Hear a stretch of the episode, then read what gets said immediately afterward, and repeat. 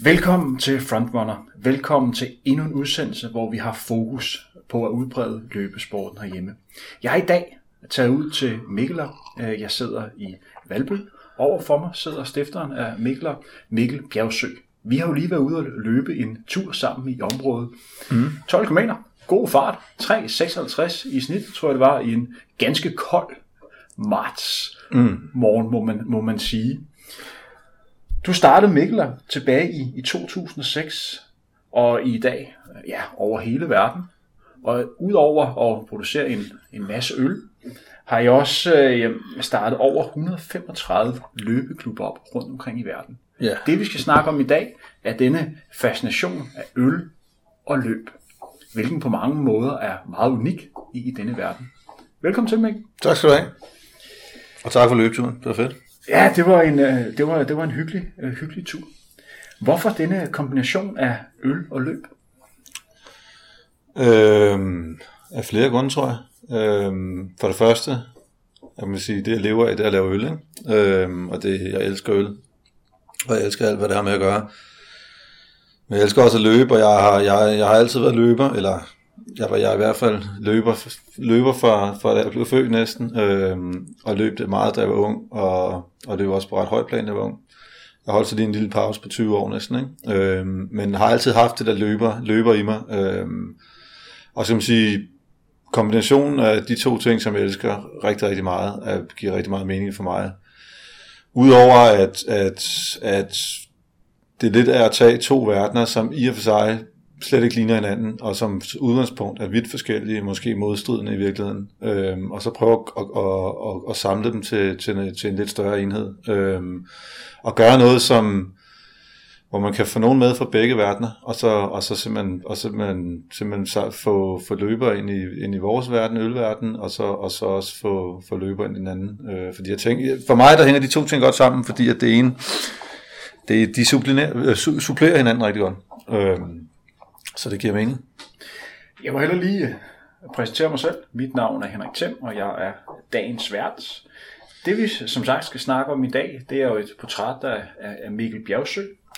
Derudover skal vi snakke om Mikkel Running Club, som er startet op her i, i København, og startet op andre steder i, øh, i verden. Mm. Og tankerne og, og bag den her Mikkel Running Club.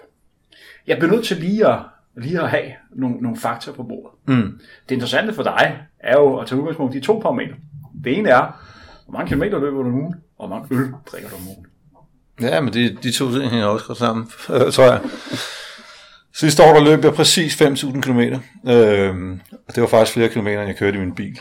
Hvilket jeg egentlig synes er ret sjovt. Det tror jeg ikke, der er så mange, der kan sige, at de løber flere kilometer om året, end de kører bil. Øhm, og jeg drikker, jeg drikker de antal øl, som, øh, som min krop tillader, hvor jeg så stadig kan løbe. Øhm, nej, det passer ikke helt. Altså, jeg, jeg drikker selvfølgelig mange øl. Øh, rigtig meget af det øl, jeg drikker, er jo, på, er jo sådan på, på smagbasis. Det vil sige, at jeg gør det for at blive, for at blive klogere, for, for, og for at lære, lære andre bryggerier og for at blive inspireret. Øh, men det siger sig selv, at, at når jeg laver det, jeg laver, at, at, at der er rigtig, jeg, altså, jeg, der er, jeg drikker en del øl, øh, og, og, og, derfor, og derfor er jeg også nødt til at løbe, fordi når man kommer på min alder, hvis man, hvis man kun gør det ene, kun drikker øl, så bliver man, så bliver man stor og fed. Øhm, og det, og det, det gider jeg simpelthen ikke. Så, så derfor så skal de to, balancere, de to ting balancere hinanden. Vi sidder jo her mandag den, den 6. marts. Vi har lige været ude og løbe, som sagt. Øh, 12 meget kolde øh, kilometer. Ja. Vi snakkede lidt om, at, at du lige i øjeblikket rejser en del rundt øh, i verden. Du Ja. har lige været i Asien og skal i, øh, til Kina igen øh, på onsdag. Ja. Hvordan er dagsformen? Hvordan synes du, det, det hele går, både med, med løb og forretning og, og den private del af, af, Mikkel Bjergsø? Jamen altså, det går, det går sgu meget godt. Øhm, altså, jeg har, jo- jeg har nok at se til. Øhm, jeg har faktisk rigtig meget at se til for tiden. Vi åbner, vi er i gang med at åbne syv nye bar og restauranter inden for de næste par måneder, hvilket jo, hvilket jo gør, at, at, at der er meget at jonglere med. Og derudover så, øh, så, har vi, så har vi jo gang i sindssygt mange ting forretningsmæssigt. Øhm, det er også derfor, jeg hele tiden rejser ud. Øhm, men jeg får også tid til at løbe, fordi det prioriterer jeg ekstremt højt. Altså det, det, det er lige så vigtigt for mig at løbe, som det er at nå og svare e-mails. Øhm, fordi at jeg, kan slet ikke, jeg kan ikke have de dage, hvor, hvor jeg ikke når det. Det, det skal jeg.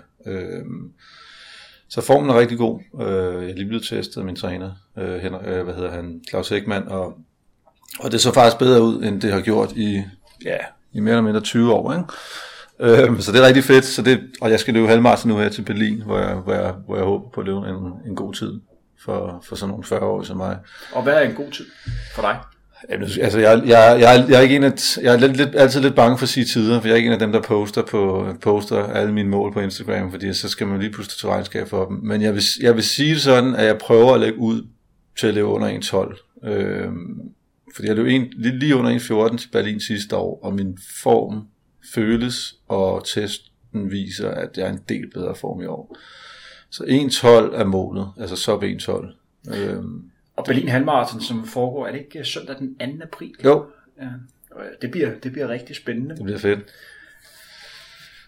Hvornår startede din øh, fascination af løb? Du nævnte jo øh, tidligere, at du har øh, løbet i, mange år, men som sagt havde en, en pause. Mm. Så man kan sådan dele lidt din løbekarriere, eller dit løbeeventyr op i, i to bidder. Helt Vælger klart. at starte med den, den første bid. Mm. Hvordan startede fascinationen af løb for dig? Jamen, jeg startede faktisk atletik øh, i gamle dage oppe i Niveau. Øh, jeg boede oppe i Niveau i Nordsjælland, Niveau Atletikklub, øh, og lavede alt det, som, som man gør som, som barn, længdespring og højdespring, og jeg tror, han også lavede spydkast og kuglested og sådan noget, øh, og løb også nogle 60 meter og sådan noget, 100 meter og sådan noget. Og så var der en, øh, så var der en, øh, en pædagog på mit fritidshjem, der, der godt kunne se, at jeg var, jeg var sgu en rimelig god til at løbe. Øh, altså uden selvfølgelig overhovedet at træne dengang, så, så, så kunne jeg godt bevæge benene rimelig hurtigt. Så han, han satte lidt, en lille bit struktur på, at jeg fik løbet lidt og, og sådan nogle ting der. Øh, og, og meget hurtigt blev, blev jeg sådan ret, ret god, også på de længere distancer, næsten uden at træne. Øh, jeg kan huske, jeg løb... Først der, hvor jeg faktisk opdagede, at jeg var egentlig var, jeg var ret, jeg var ret god til det, var øh, til BT halvmarathon hvor jeg som 13-årig løb 1.17, øh, så hvis nok havde været dansk rekord, eller hvis, hvis man havde det. det. Jeg løb i hvert fald hurtigere end den, den gældende danske rekord for aldersgruppen på 20 km. Øhm, og det var mere eller mindre uden at træne, ikke? Og i, og i, og i sudsko næsten. Ikke? Så derfor så, så begyndte jeg at løbe nogle forskellige løb, blandt andet Bagsøsjorden, og fik kontakt gennem, det, gennem Bagsøsjorden, fik kontakt til, til Sparta, som så, som så hentede mig ind, og jeg var jo startet som 14-15-årig. Øhm. Jeg bliver nødt til lige at spole lidt tilbage. Ja. Du nævner din, øh, din flotte tid som 13-årig, Mm. og det med at løbe så hurtigt øh, som utrænet øh, på halvmarathon, Mm. viser jo tydeligt, at man har et, et kæmpe talent. Mm. Vi har jo en, en stor udfordring herhjemme med et, opdage talenterne, og så Mm. også få talenterne ind. Ja. Øh, Da du dengang løb den tid, var der nogen, der registrerede det? Var nogen, der lagde mærke til, der er godt nok et talent, der, der løber stærkt her. Hvordan, øh, når du sådan tænker tilbage på, Mm. øh, på dengang, hvordan oplevede du det? Ja, det var der ikke lige der, øh, faktisk ikke. Øh, det, det kom lidt senere, netop ved Bagsforsøg rundt og sådan noget, hvor jeg også løb nogle, nogle ret gode 10 km tider som ung. Øh, hvor det var så, at, at, at Niels Jørgen øh, holdt for Sparta, Spartas formand, han tog kontakt. Øh, jeg, jeg løb for Niveau Atletikklub, hvilket, hvilket, øh, hvilket var fint nok, bortset fra, at der jo ikke var nogen at træne med. Jeg havde en tvillingbror, som jeg trænede med, men udover det, så var der ikke nogen at træne med, og der var ikke det rigtige, altså vi havde faktisk et, et atletikstadion, tror nok, men der var ikke rigtig nogen, der brugte det, og der var ikke nogen træner og sådan noget. Så det var først, da Sparta, øh, da Niels Jørgen, han, han, han, han tog kontakt der, som der var en 14-15 år, og sagde, vil du ikke komme ind i Sparta, eller vi ikke komme ind i Sparta og løbe hos os, øh, at, der, at der var nogen, der lagde mærke til det. Og det tror jeg egentlig, det tror jeg var lidt, lidt unikt, at han gjorde det. Fordi, det- som du selv siger, jeg tror, jeg, tror, jeg tror ofte, at der går nogen rundt derude, som simpelthen bare bliver glemt, fordi at der er ikke rigtig nogen til at samle op på, på de talenter, der dukker op. Øhm, og det er selvfølgelig et problem for løbeverdenen, men øhm, ja, men jeg kom ind i Sparta i hvert fald, og det var, det var selvfølgelig alt en stor forskel for mig. Lige pludselig fik jeg en dygtig træner, og, og fik, øh, og fik struktur på, og fik træningskammerater og faciliteter og muligheder for at også at kunne træne uden at skulle, uden at skulle koncentrere mig så meget andet. Ikke? Kan du beskrive træningsmiljøet dengang i Sparta? Øh, Hvem havde du som, øh, som træner, og hvordan byggede man det op? Ja. Hvordan havde man det indbyrdes øh, blandt løberne? Ja, øh, det, var, det, var sgu, det var ret vildt faktisk. Øh, Altså, jeg, jeg, da jeg rykkede til Barca der som 15-årig, så der, der fik jeg Henrik Larsen, som på det tidspunkt også var landstræner, øh, og som jo, som jo blev kendt for, for, for at ændre lidt på træningsmetoderne på det tidspunkt. Øh, man havde jo trænet ret, ret lang, mange kilometer inden det, øh, det er 80'erne, og de bedste løbere i Danmark, de lå og tonsede 350 km om ugen, nogle af dem. Ikke? Øhm, og lige pludselig kommer Henrik og, og, og vender op og ned på det hele og siger, nu skal vi ikke løbe så langt, nu skal vi tænke at løbe, vi skal løbe meget, meget, meget hurtigt på alle vores ture. Øhm, så det var den træning, jeg kom ind under, og det, var det gik også selvfølgelig, at der var et sådan, mere eller mindre alle træninger var, en, øh, var lidt en konkurrence, ikke? at man stillede, man stillede sig op på startstregen, så skulle man altså ud og tons igennem. Og der var sådan en rimelig grov tone faktisk, fordi at det, altså, hvis man ikke kunne følge med, så fik man det fandme også videre. Ikke? Og jeg var jo en af de unge, altså jeg løb sammen med, det var sådan nogle Thomas Sørensen og, og og hvad hedder de, øh, Flemming Jensen og nogle af de der, de der rigtig, rigtig hårde gutter, ikke? Og løbere, som har løbet, løbet rigtig stærkt. Som, er, som de, alle sammen har løbet. Ja, de, to, de to, du nævnte, har jo begge to løbet 28 minutter på, på en 10 km. Ja, lige præcis. Og dem, kom jeg, dem fik jeg lov at løbe sammen med som de der 15-16 år. Øh, og det, det gjorde selvfølgelig, at, at, at træningen var, var vild. Altså, jeg, ja, man, man kunne næsten ikke slå PR på 10 km til træning. Øh, fordi at der var en stemning om, at, for at man skulle man fulgte altså med. Øh, ellers, så, ellers så fik man hug i, øh, verbale hug i, nede, i, nede i badet bagefter. Øhm, og det var, det var sgu, det var, det var faktisk lidt hårdt, men det var også fedt. Altså det, det gav også en, en, en, en lyst til at bløde på tanden, til, til at blive bedre, ikke? Altså, øhm, og det, sådan tror jeg mange havde det faktisk. Altså jeg tror, at det der, det der miljø gjorde, at, at man, skulle fandme, man skulle fandme vise, hvad man kunne, ikke? Øhm, og det, det, det, det tror jeg faktisk har nogle ret gode resultater. Tror du, det er en, en fordel for dig senere hen, sådan rent, øh, det er jo et, bredt spørgsmål, men sådan rent øh, forretningsmæssigt, det er jo gået der godt. Jeg tror det det var en fordel, du har været inde i så skarpt miljø, hvor man virkelig bliver tvunget til, at nu skal man ud og levere hver eneste gang, og virkelig få arbejde med det der konkurrenceelement.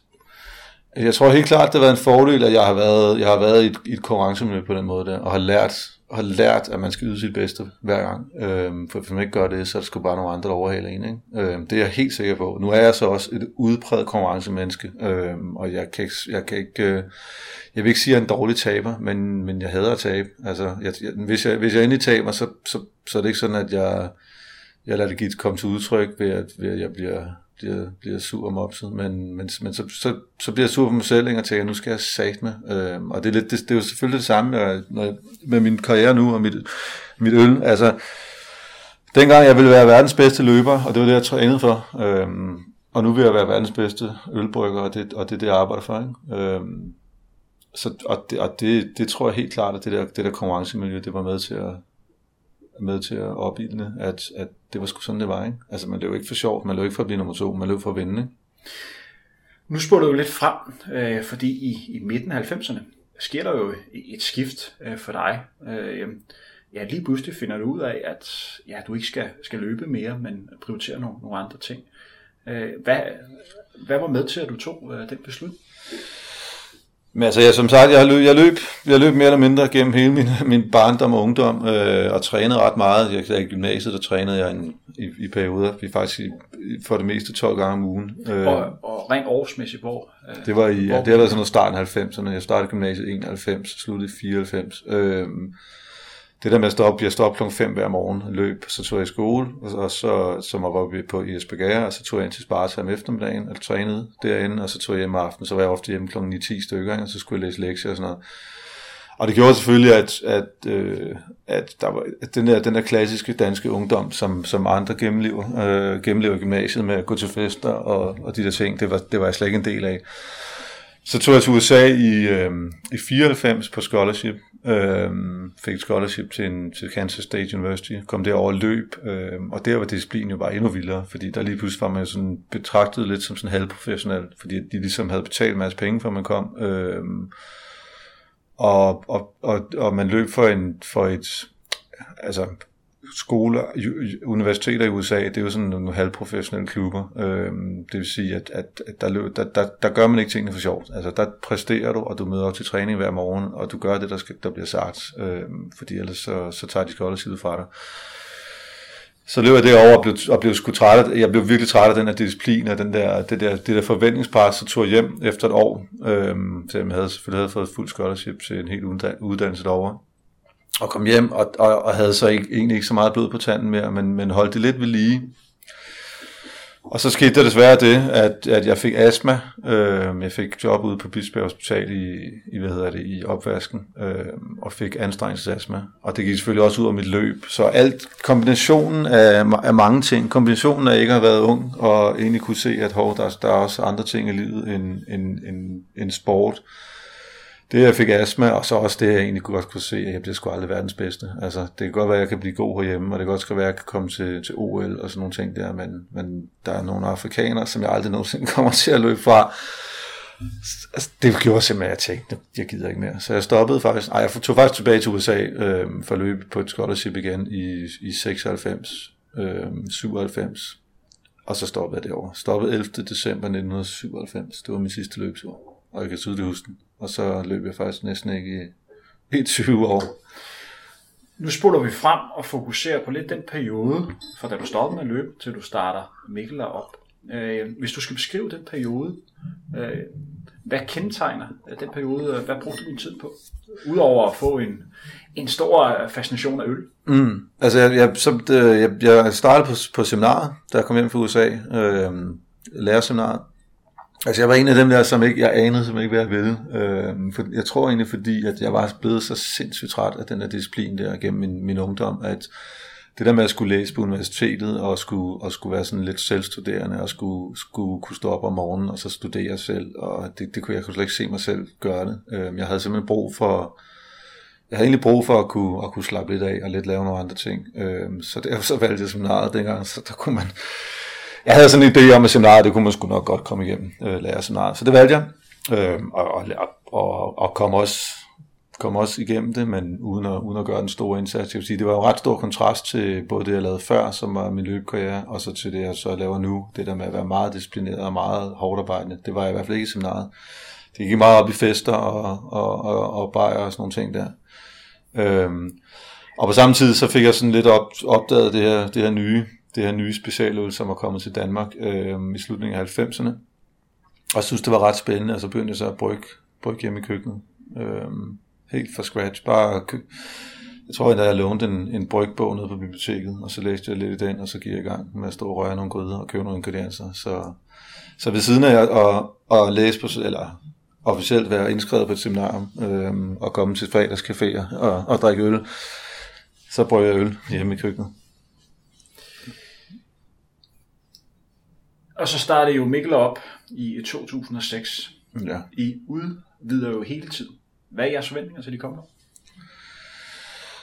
Jamen altså, man kan sige, da jeg startede med Michael, der, var der, der havde jeg ikke forventet, at jeg skulle være her, hvor jeg var i dag, øh, der hvor jeg er i dag. Øh, og derfor så er det også rigtig svært at sige, hvad vores forventninger er til, hvad mine forventninger er til de, til, til, til de kommende år. Og man kan sige, vi nå, jeg er jo nået sindssygt langt allerede med det, som, som jeg har lavet nu de sidste 10-11 år. Øh, jeg har, altså, man kan sige, mit, mit, mit mål er stadig at blive verdens bedste brygger, og det, det kommer heldigvis aldrig til at ske, øh, fordi jeg, fordi jeg har da sådan, hvis, hvad nu hvis jeg blev, hvis, hvis jeg nu lavede verdens bedste øl, så var der ingen grund til at, at kæmpe for at lave den, endnu, den næste endnu bedre, så, så det er faktisk også ret motiverende, at, at jeg, netop også, som jeg sagde lige før, det der med, at jeg kan smage en masse øl og blive inspireret af dem. Øh, men det jeg gerne vil med Michael, og det jeg egentlig altid gerne vil, det er at udbrede, udbrede min verden, som er ølverden. Ikke? Altså udbrede udbrede, udbrede craft beer og få flere mennesker hooked på det. Øhm, altså vi laver en vi, laver, vi åbner en masse bar rundt omkring i verden, og blandt andet i Asien, hvor jeg som sagt var i, i sidste uge og skal ud igen nu her.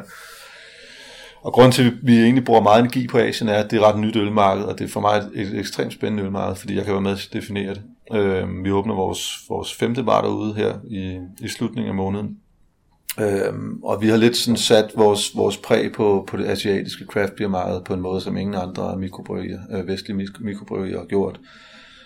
Og det er det, jeg gerne vil. Øhm, og, og ikke kun Asien, hele verden. Altså jeg vil virkelig gerne prøve at ændre den måde, folk opfatter og, og oplever øl på. Øhm, og det, man kan sige, hvis man skal sige det sådan lidt, lidt, lidt, øh, lidt storhedsvandhedsagtigt, så kunne jeg godt tænke mig at blive, blive den moderne J.C. Jacobsen. Altså J.C. Jacobsen, der stiftede Carlsberg, han er jo kendt, han blev kendt for, eller han er kendt for at have, have ændret, ændret verden inden for øl, fordi han var den første, der sådan renvaskede gær og rent faktisk kunne lave reprodu- reproducerbart øl. Man kan sige, at det er lidt hans fortjeneste i dag, at øl det smager, som det gør, øh, eller at det i hvert fald, at det, det kan masseproduceres. Og så kan man sige, jeg kunne egentlig godt tænke mig at, at lægge mig i graven en dag, og så, og så folk tænkte mig tilbage, tænkte tilbage på, på mig, på ham, som faktisk udviklede J.C. Jacobsens måde at gøre tingene på, og ikke kun lavede masse produceret øl, men simpelthen lavede øl til en lidt større oplevelse for folk, og, til, og, og, og gjorde det lidt mere mangfoldigt. Øhm, så det er det, jeg kæmper for hver dag. Øhm. Du nævnte også, at øh, du var i, i, i Tokyo mm. Du var derovre i forbindelse med deres øh, maratonløb. Det var ikke derfor, du var derovre, men der var deres Tokyo Marathon, ja. samtidig med, at du var derovre. Japan elsker løbesporten. Ja. Der er en kæmpe fascination for løb derovre. Mm. Det er jo japanerne, der bestemmer, når de store mesterskaber bliver afholdt, hvornår maratonløbet for eksempel skal løbes, fordi det er det japanske tv-selskab, der simpelthen lægger flest penge i puljen, og så får de lov til at bestemme, hvornår det skal, hvornår det skal sendes. Ja deres Tokyo Marathon, der er over 300.000 japanere, som ønsker at være med det er det løb. De har så kæmpe kærlighed for den her sport her.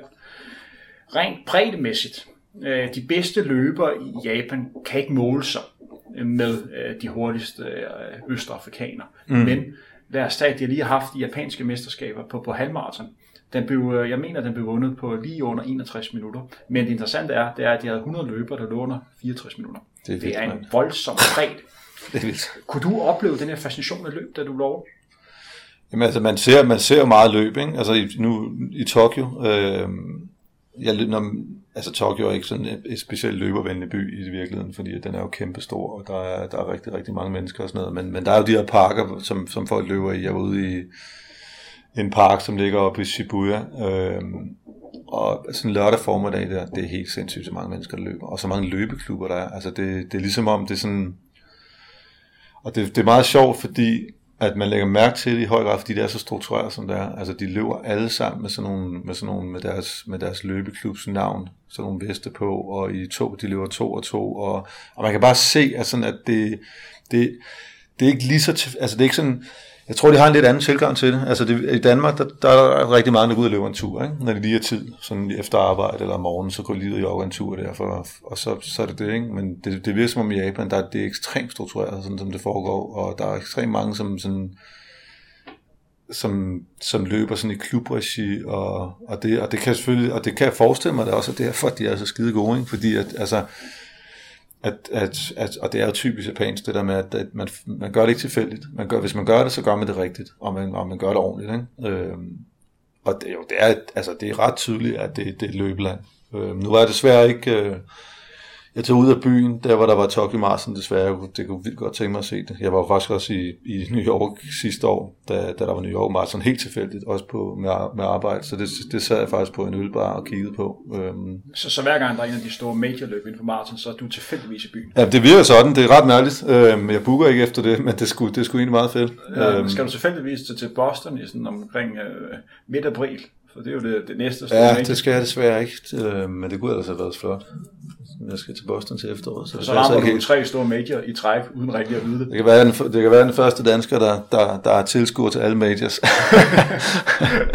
Men uh, lad os uh, spole lidt tilbage. I start, eller du uh, var med til at starte Mikkel op i, i 2006. Så går der nogle år, og så lige pludselig begynder du at få lyst til at begynde at løbe igen. Mm. Kan du huske, hvad der skete?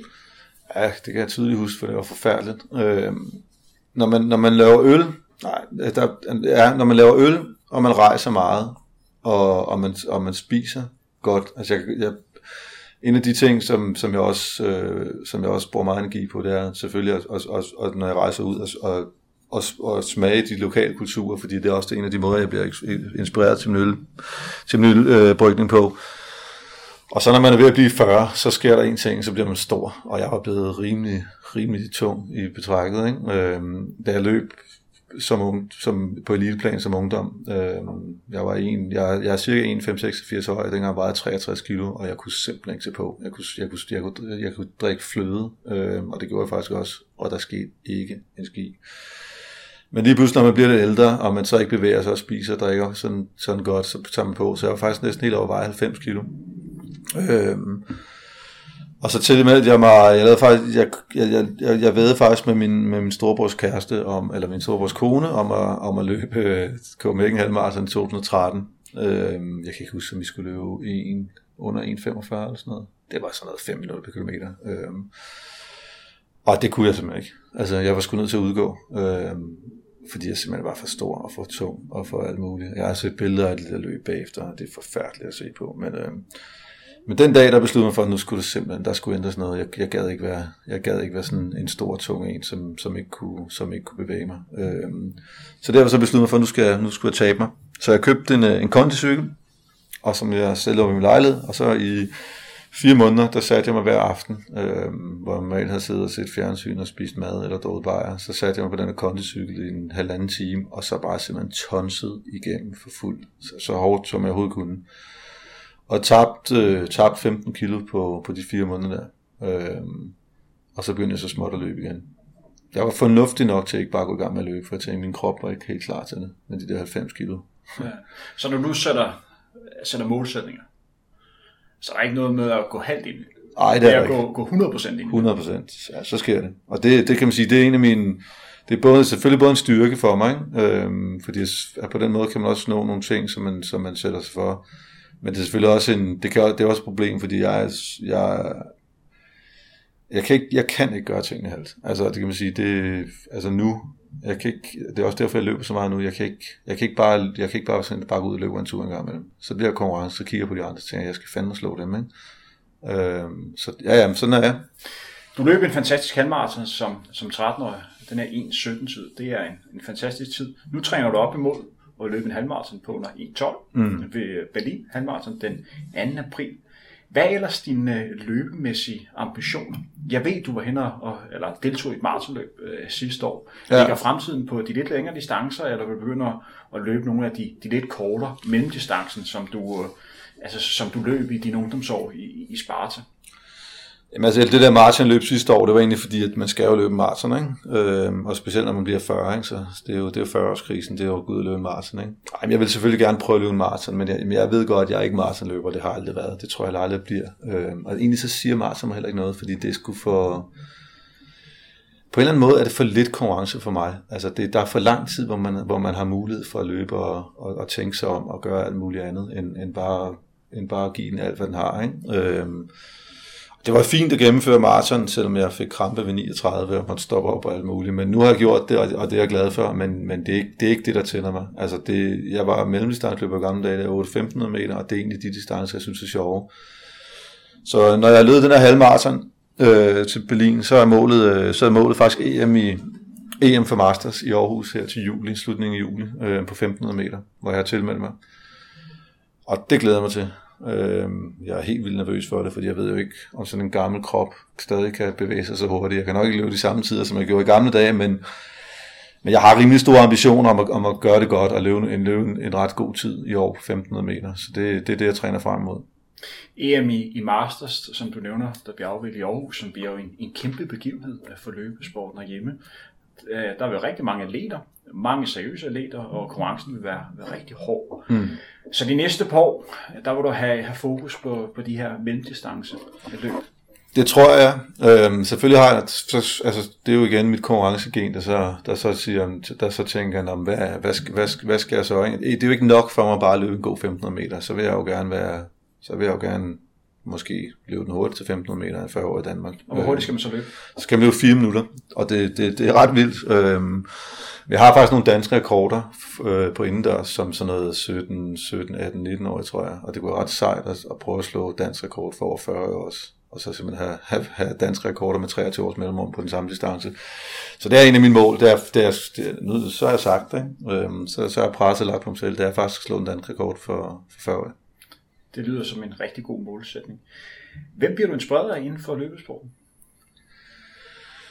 Jeg bliver inspireret af rigtig, rigtig mange. Øhm, både inspireret og, og presset af, af, mange, af mange forskellige løbere, fordi at, altså, man kan sige, det er, jo, det er inspirerende for mig at se folk løbe godt, øh, fordi så vil jeg løbe bedre. Øh, alle de gutter, som, som løber, løber løb i København, og det, det, det, det er jo både den for vores egen klubber, men også, eller for vores egen, øh, for vores egen klub, men også, også nogle af de andre løbeklubber, sådan som Enpro og de der og de andre sådan løbefællesskaber, der findes, øh, jeg, når, når, de, når de løber godt, så bliver jeg inspireret til at løbe lige så godt. Øh, og jeg, og jeg, jeg løber også løb og, og laver aftaler med nogle af dem om at løbe sammen og sådan noget, fordi så vi kan ligge og presse hinanden, og det sådan inspirerer mig helt vildt. Øh, og så synes jeg bare, altså jeg, jeg, jeg, jeg synes altid, det er fedt at se, når, når løber de overrasker positivt. Altså når de, når de gør noget, som egentlig ikke var forventet. Øh, altså nogle gange så, så, der, så dukker der nogen op, som bare, som bare laver et eller andet helt vildt. Og det synes jeg er inspirerende, fordi jeg tænker, at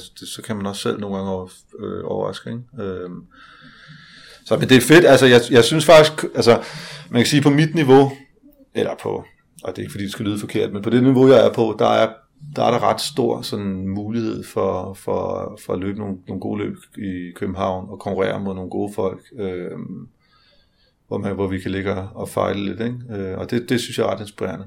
Jeg vil spørge lidt ind til, det, øh, som er meget unikt med dig. Det er jo, at du var jo en del af den her 80'er generation, mm. den her start 90'er, hvor man som sagt havde fokus på at løbe, øh, løbe hurtigt, mm. meget kvalitet på turen.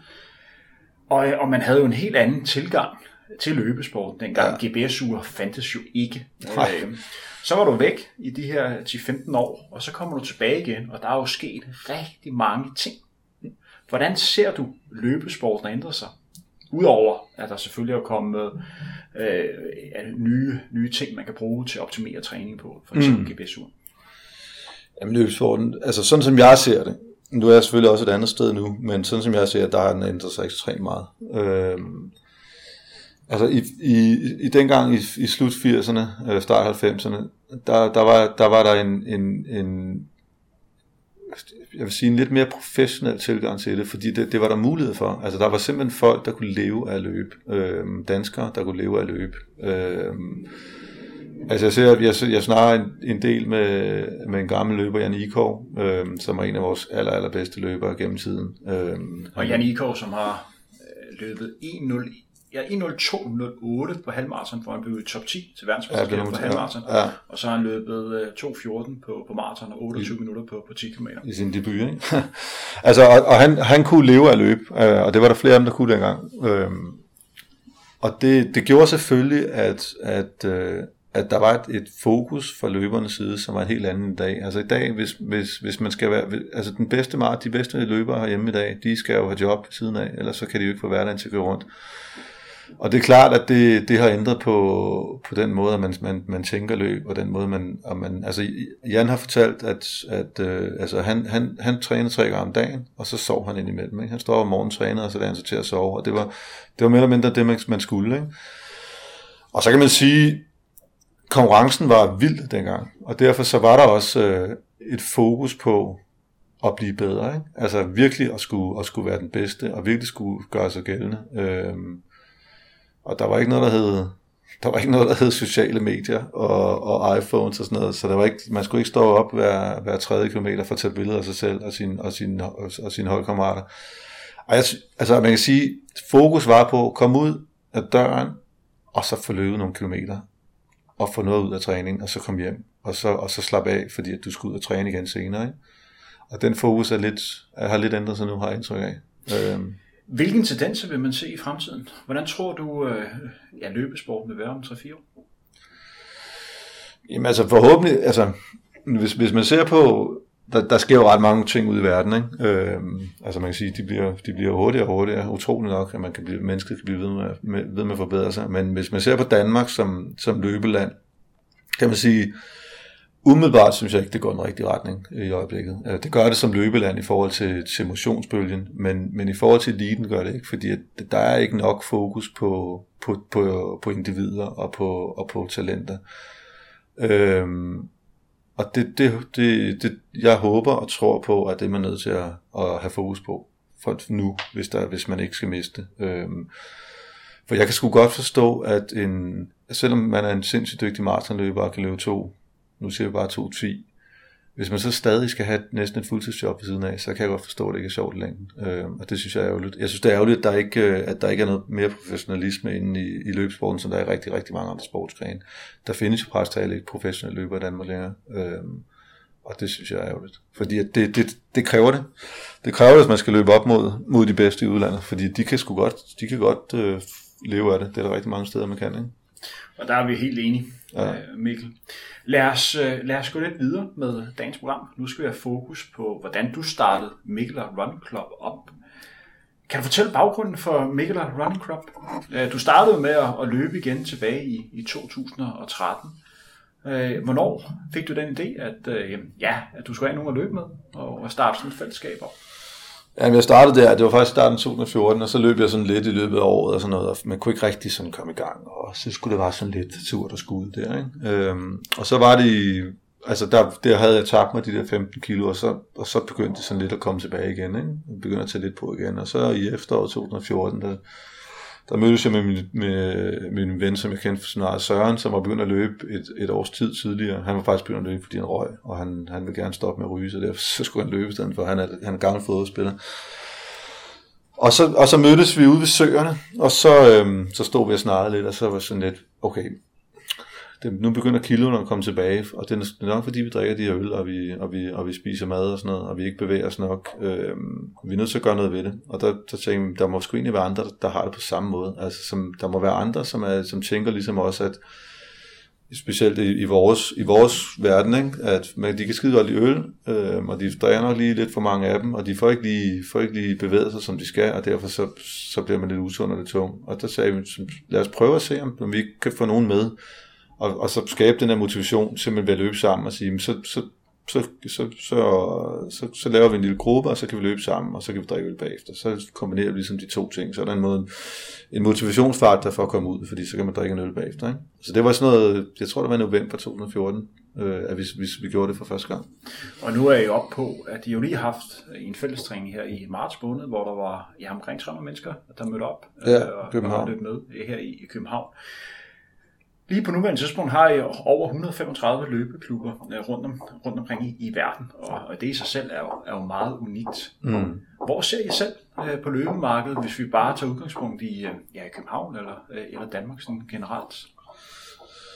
Altså jeg tror, eller jeg, jeg kan mærke, at vi har ramt et ned imellem, altså man, vi har ramt ned et sted, hvor ingen rigtig er, har været før. Øh, der findes selvfølgelig de her, de her, atlet, de her klassiske atletikklubber, Sparta og så videre, øh, hvor man kan løbe. Og så findes der de her, de her løbefællesskaber, som, som eksempelvis Enbro. Øhm, men, men der, jeg tror lidt, der manglede et, en, en løbeklub, som havde mere fokus på, på bredden. Øh, altså virkelig, altså i virkeligheden have fokus på at få folk ud at løbe. Øh, fordi man kan sige, at vores formål er ikke at skabe en løbeklub for løbere. Vores formål er at få mange, så mange mennesker som muligt til at komme ud og løbe. Øh, og det er mere eller mindre det. Og derfor så når vi, øh, når, når vi har de her fællestræninger, altså der er simpelthen, vi, vi, vi siger, at der er aldrig nogensinde nogen, der er for langsom eller for lidt løber til at kunne være med.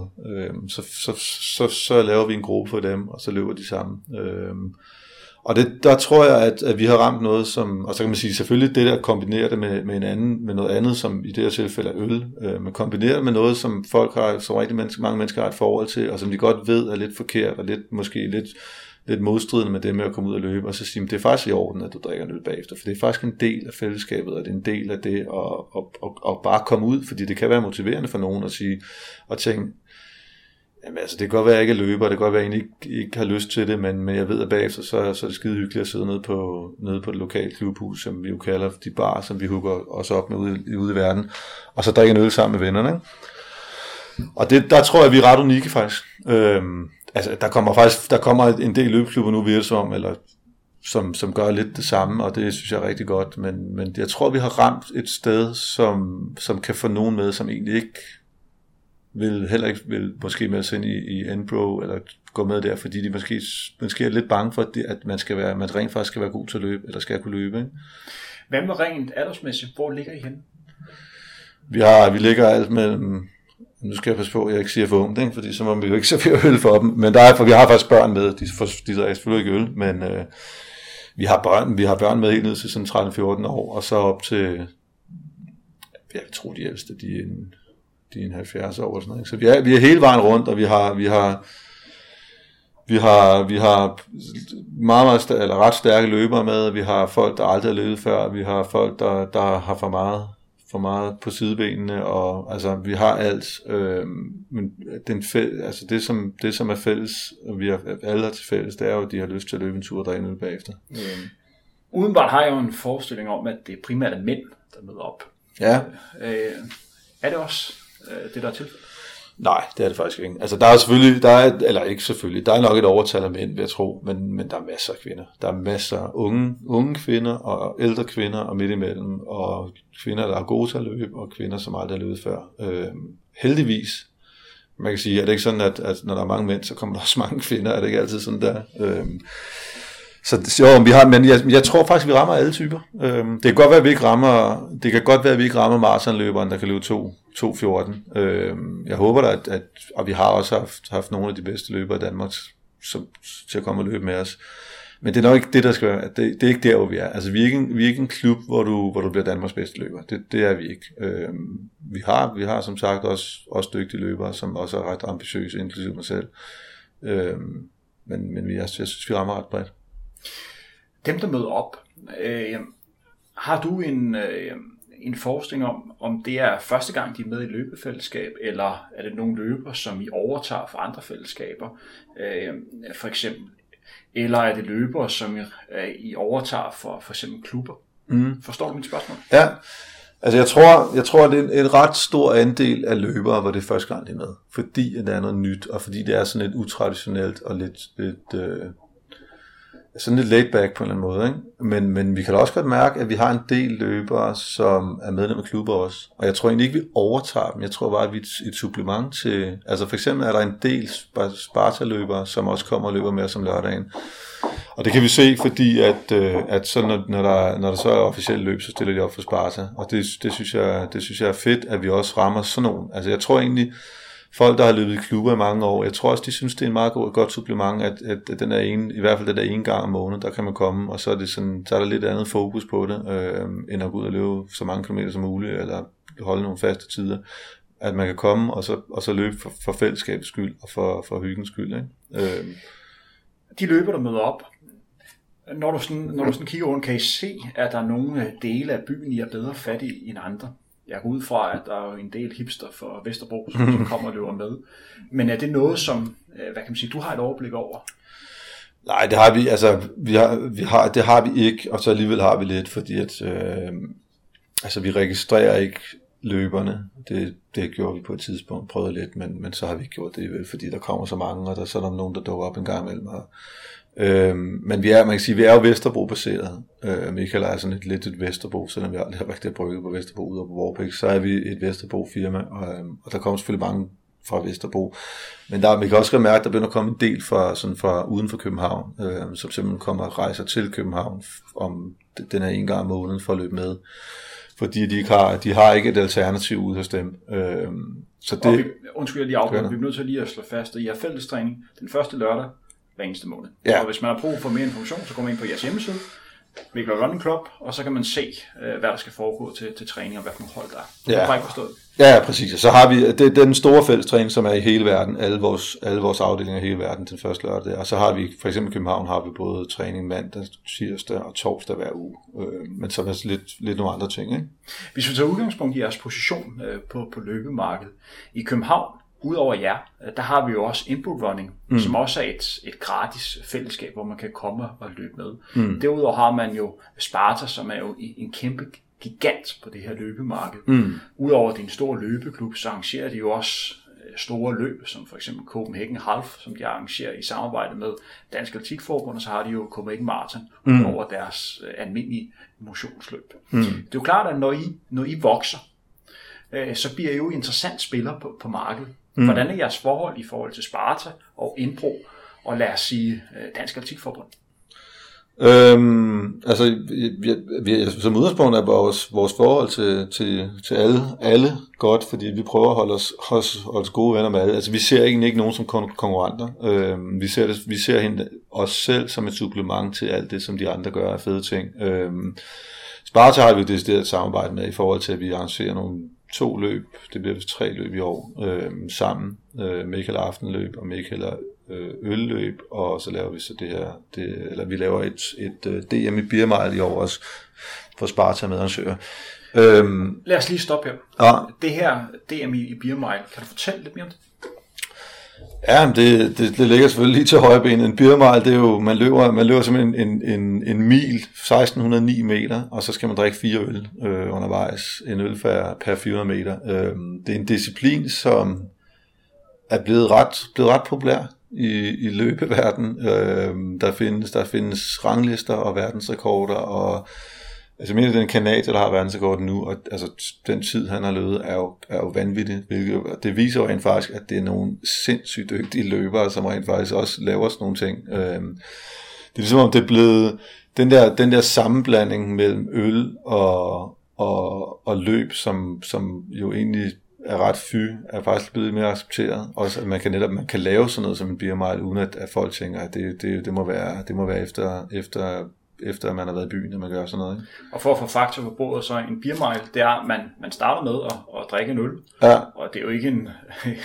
der er jo vist volumen i den her øl her. Er det ikke korrekt? Altså det skal være en, det skal være en 333 til 35 cm 35, det er fordi det er i USA. Det skal være 5 procent. Der er sådan helt klare regler for, for, hvad man skal. Så man starter med at drikke den her øl her, og så løber man, øh, hvad kan man sige, en omgang, ja. øh, 400 meter. Øh, så drikker man øl igen. Ja. Og sådan... Øh, så skal man i alt for den her mile, som er 1608, 1608 meter, have løbet ja, 4 gange 400 meter, øh, plus lidt ekstra, og så mm. drukket fire øl. Ja. Og du nævner jo selv, at vi har en, en vild verdensrekord. Jeg mener, den er omkring 4 minutter og 40 sekunder. Ja, 4.34 faktisk. Det er, det er ret vildt. Fordi øh, det er altså, øh, det, det er vildt, fordi vi snakker om, han ligger og løber milen i omkring øh, 2,40 hastighed per kilometer. Ja. Øh, plus at han også skal drikke fire øl. Ja, det så, så det er vanvittigt hurtigt det her. Ja, det er helt vildt. Jeg har, hørt, jeg har faktisk hørt, uden at jeg vil nævne navn, jeg har faktisk hørt, at der er en dansker, der, der har levet næsten lige så hurtigt uofficielt. Så det håber jeg, at, at, at han, han kommer frem en dag og viser det. Det kunne være, det kunne være spændende. Ja. Jeg skal lige have, have det navn der, når vi har fået den her udsendelse det, det, det, er meget, det er meget interessant. Øh, så man, fortæl om den her begivenhed, hvis man har lyst til at deltage øh, både som aktiv eller lyst til at deltage som tilskuer. Det her, det er jo en kæmpe begivenhed i USA. Ja. Det er jo sådan noget, der bliver livestreamet på, øh, på ja, rigtig mange hjemmesider. Der er mange tilskuere, der står og kigger på. Der står folk hele vejen rundt på den her rute her. Mm. Så det er virkelig noget, man har stor interesse i, og det er lige før, der er flere mennesker, der ser det, i en eller anden landevejsløb øh, derovre. Det tror jeg også, der og, og selvom at, at løbesporten er kæmpe i USA, men man har virkelig fået fat i noget af det her beer her. Mm. Øh, så øh, hvornår præcis kommer det til at foregå? Jamen, det er søndag den 14. maj øh, ude på, på Refsaløen, hvor vi laver en, vi har, vi har et sted derude, øh, der laver vi en, en sammen med en, en præcis øh, kvart mil, øh, som cirka 402 meter øh, omgang, øh, som selvfølgelig bliver indhegnet og sådan noget, og så løber man simpelthen rundt derude, øh, man kan gå ind på vores, jeg mener, man kan gå ind på vores hjemmeside, øh, eller altså i hvert fald på vores Facebook-side og læse mere om det, men den 14. maj, og, og vi, og det, og det, det, det er de uofficielle danske mesterskaber, øh, og øh, vi forventer, eller håber, og forventer, at der minimum bliver slået en aldersverdensrekord, øh, og gerne flere. Det, det, der, er i hvert fald, der er i hvert fald folk, som har, har claimet, at, at det skal ske. Og Derudover så ryger den danske rekord helt sikkert. Og du nævnte jo, da vi var ude og løbe tidligere, der findes en hjemmeside, hvor man går ind og tjekker de her øh, verdensrekorder ud. Ja, der, der findes simpelthen en, hvor der er top 1000 tider og, og aldersrekorder, og der er faktisk videoer til alle. alle. Men det skal nemlig optages på video, hvis det skal være officielt, så der er videoer til samtlige løb, der er løbet. Vi spoler lige lidt tilbage, og så forholder os til det faktum, I nu har fået DAF-licens. Det vil sige, at I bliver en officiel løbeklub, der kan deltage ved de, ved de danske mesterskaber. Mm. Øh, hvor vigtigt var det for dig øh, at få den her licens, så I for eksempel kan stille op til DM10-kilometer, øh, som er en rigtig hurtig landvejsløb, som er den, den 1. april. Hvor, mm. hvor vigtigt var det at få den her licens?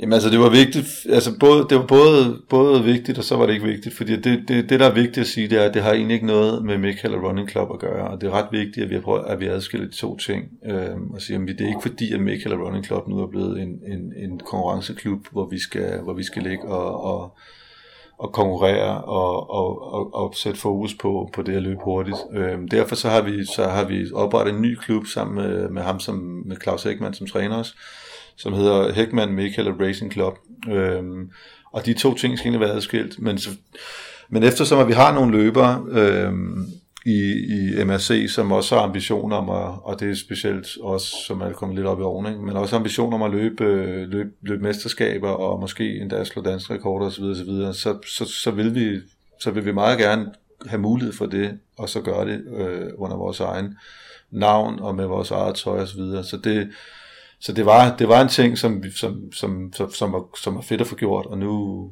og nu har vi gjort det, og så, og så lader, vi den, lader vi den leve sit liv ved siden af. Øhm, vi er selvfølgelig åbne for, at, at vi vil gerne have flere løbere, og vi vil også gerne have dygtige løbere med i, i den del af den, af, af klubben, men, øhm, men det skal bare ikke, det er et alternativ, og det er ikke, det er ikke en ny måde at se øh, Michael Running Club på.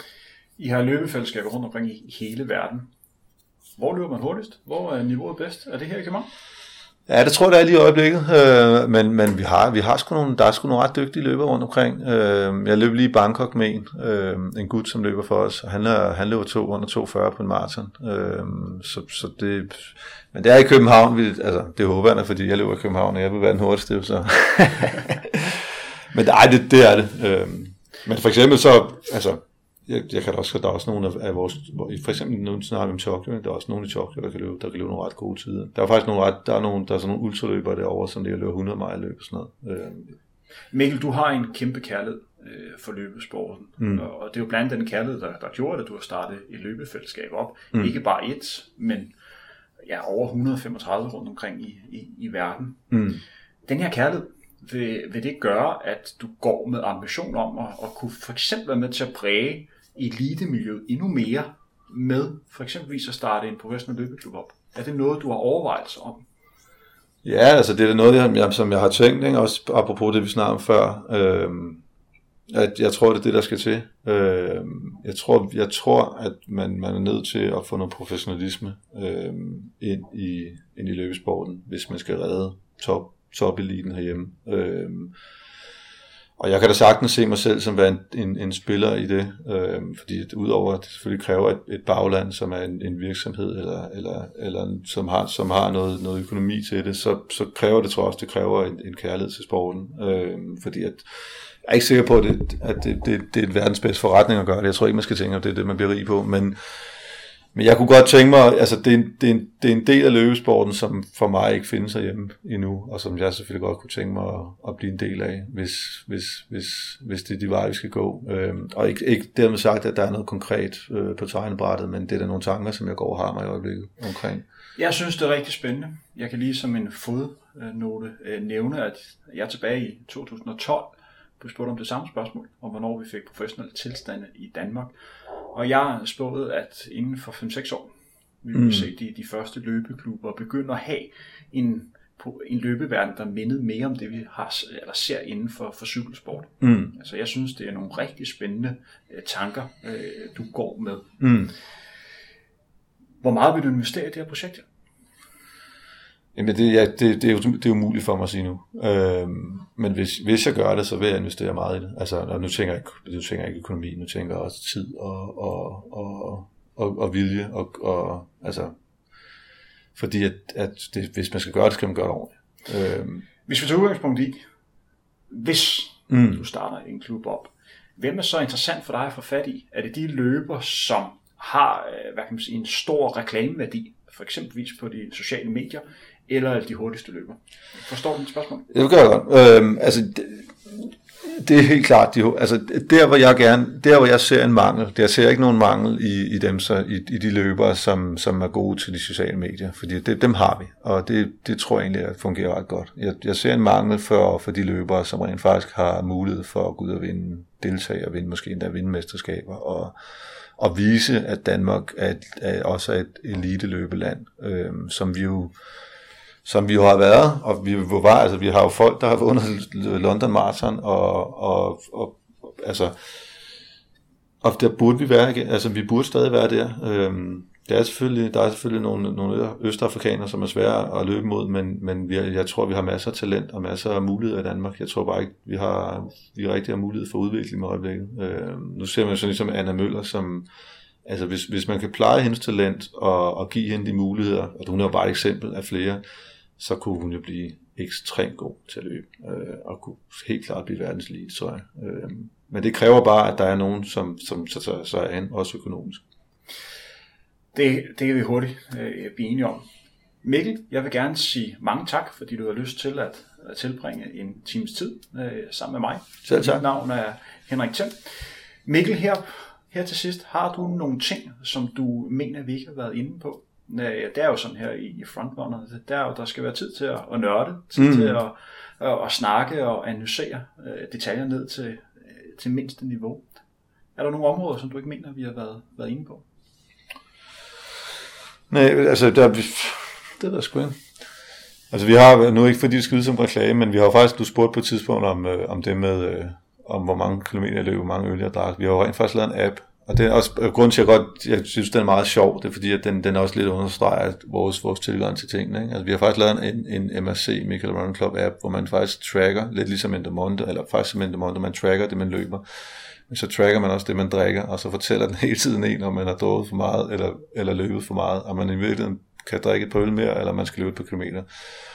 Og hvis jeg har haft, jeg tror, hvis jeg har haft den, øh, hvis jeg havde haft den app for 20 år siden, så tror jeg aldrig, jeg var nået til 90 kilo, fordi så tror jeg, havde, der var nogen, der havde fortalt mig, eller en, en, havde min telefon fortalt mig, at, at nu skulle du ud og løbe en tur.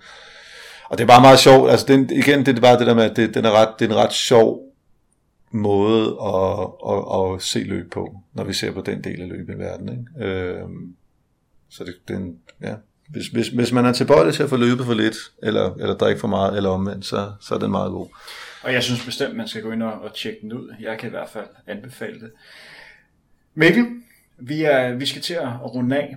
Før mm. vi runder helt af, så vil jeg personligt gerne sige uh, tak for den her snak, og så vil jeg gerne sige tak for det arbejde, du gør for, for løbesporten. Det er sådan en type som dig, uh, vi har brug for. Jeg synes, det er rigtig fantastisk, at du investerer så meget kærlighed, uh, tid og penge for at få udbredt sporten endnu mere.